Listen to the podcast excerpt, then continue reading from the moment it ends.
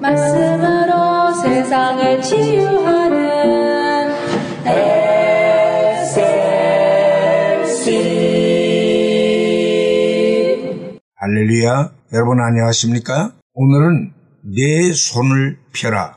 는 말씀을 전하고자 합니다. 어떤 동네 도서관에 노숙자 한 분이 종종 들어와 시간을 보내곤 했습니다. 한 학생이 공부하는 중에 점심시간이 되어 준비해간 샌드위치의 반쪽을 먹던 중이었는데 건너편에 참 먹고 싶어하는 눈치에 노숙자를 보게 되었습니다. 학생은 남은 반쪽의 샌드위치를 건네 주었습니다. 노숙자가 아주 맛있게 먹는 모습을 보면서 그 학생의 마음이 몹시 기뻤고 앞으로는 더 많이 어려운 사람들 위해 나누어 주는 일을 해야 하겠다고 마음을 먹게 되었습니다. 그리고 그 학생은 훗날 미국의 큰 재벌로서 수많은 자선 사업을 일으켰던 인물이 되었습니다. 하나님은 결코 죽은 하나님이 아니십니다. 그런 인간의 모든 행위를 보고 계시며 갚아 주시는 것입니다. 신명기 15장 8절에 보니 반드시 네 손을 그에게 펴서 그 요구하는 대로 쓸 것을 넉넉히 구워주라고 했고 잠언 19장 17절의 말씀기를 가난한 자를 불쌍히 여기는 것은 여호와께 꾸이는 것이니 그 선행을 갚아 주시리라고 했습니다. 가난한 자는 어디에나 있고 나라도 다 구제하지 못한다고 말씀했습니다만은 지금도 우리 주변에는 가난한 자들이 많이 있습니다. 우리는 결코 그들을 외면해서는 안 되는 것입니다.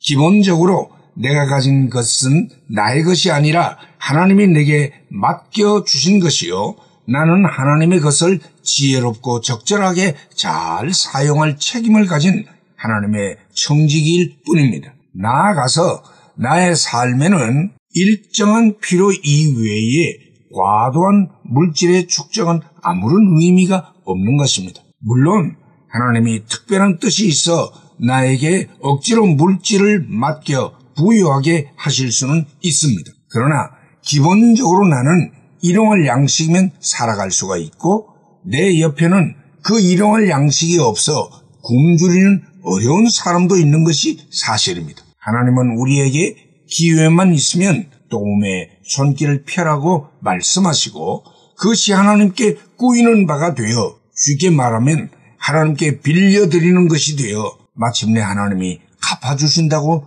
말씀하셨습니다. 벌이 꿀을 애서 모아놓으면 자기 자신은 먹어보지도 못하고 사람이 다 빼앗아가듯이 사람도 동분서주하며 힘들여 재산을 모아놓지만 제대로 한번 써보지도 못한 채 죽고 말면 그 재산 쓰는 사람은 따로 있는 것입니다. 우리는 기회 있을 때마다 도움의 손길을 펴야 합니다. 한 그루의 나무에서 백만 개의 성냥개비를 만든다고 합니다. 힘 있는 손길을 한 번만 펴면 많은 어려운 사람들이 행복해질 것입니다. 여러분, 부디 그대의 손을 펴십시오. 할렐루야.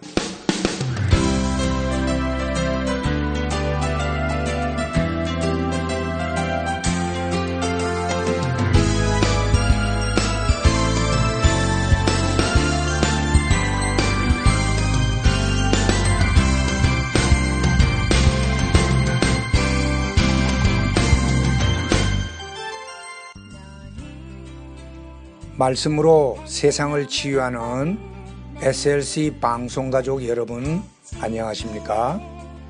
저희 방송에서는 보다 나은 여러분들의 신앙과 삶을 위하여 상담을 진행하고 있습니다.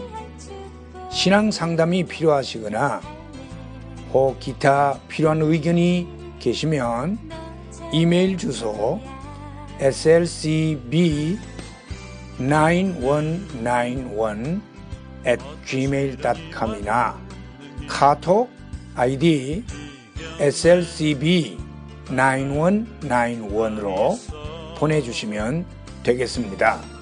다시 말씀드리면 이메일 주소 slcb 9191 at gmail.com 카톡 아이디는 slcb 9191으로 보내주시면 되겠습니다. SLC를 늘 사랑해주시는 가족 여러분들께 진심으로 감사를 드리며 하나님의 말씀 전파 사역을 위해 최선을 다하겠습니다. 대단히 감사합니다.